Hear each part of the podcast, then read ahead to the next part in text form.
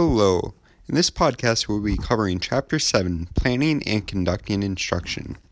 This chapter covers activities, and activities are key in classes.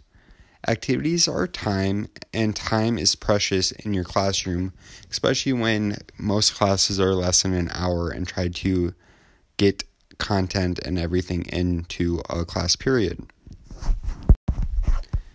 The main key to being a great teacher is planning, and you should plan in two ways long range and short range.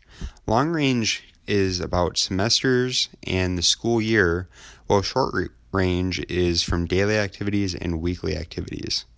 So, breaking it down, you have a semester, two units, two weekly activities, two daily activities.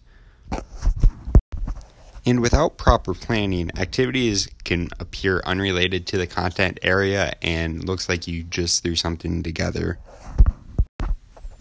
The chapter also suggests planning multiple activities instead of just one long one during a class period.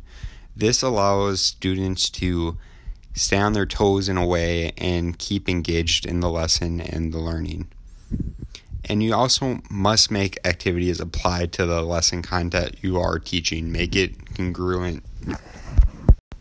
The chapter also goes over different types of activities.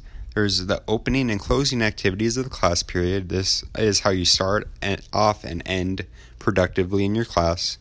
There's presenting new content, which you can see their comprehension throughout. Uh, discussions, which promotes participation in the class checking classwork or homework, which you can evaluate their work. A recitation, which is usually done in a question and answer format with the teacher. There's classwork through exercises and assessments or assignments. Independent work, where the student can check their own progress. Small group work, where you promote comprehension in a group atmosphere and you can increase your classroom climate that way and allows students to get to know each other better.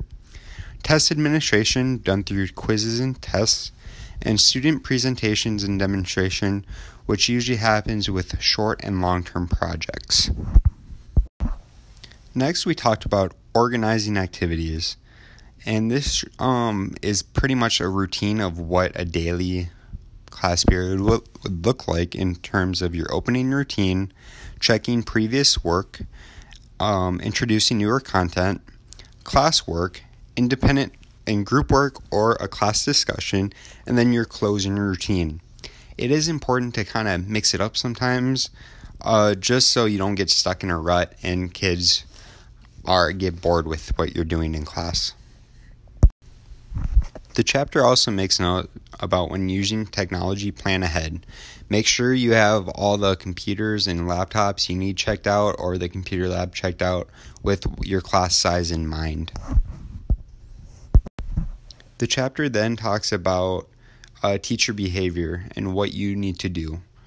You have to first prevent misbehavior and stop potential behaviors before they happen, manage the movement of your lesson, to make sure they are on point and stay with the lesson plan, and maintaining a group focus, uh, keeping the whole class involved, and encourage accountability uh, of your students to keep them in charge of their own learning.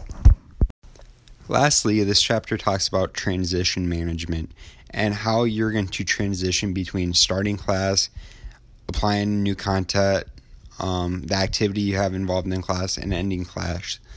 And the best way to do this is establish your routine early and stick to them.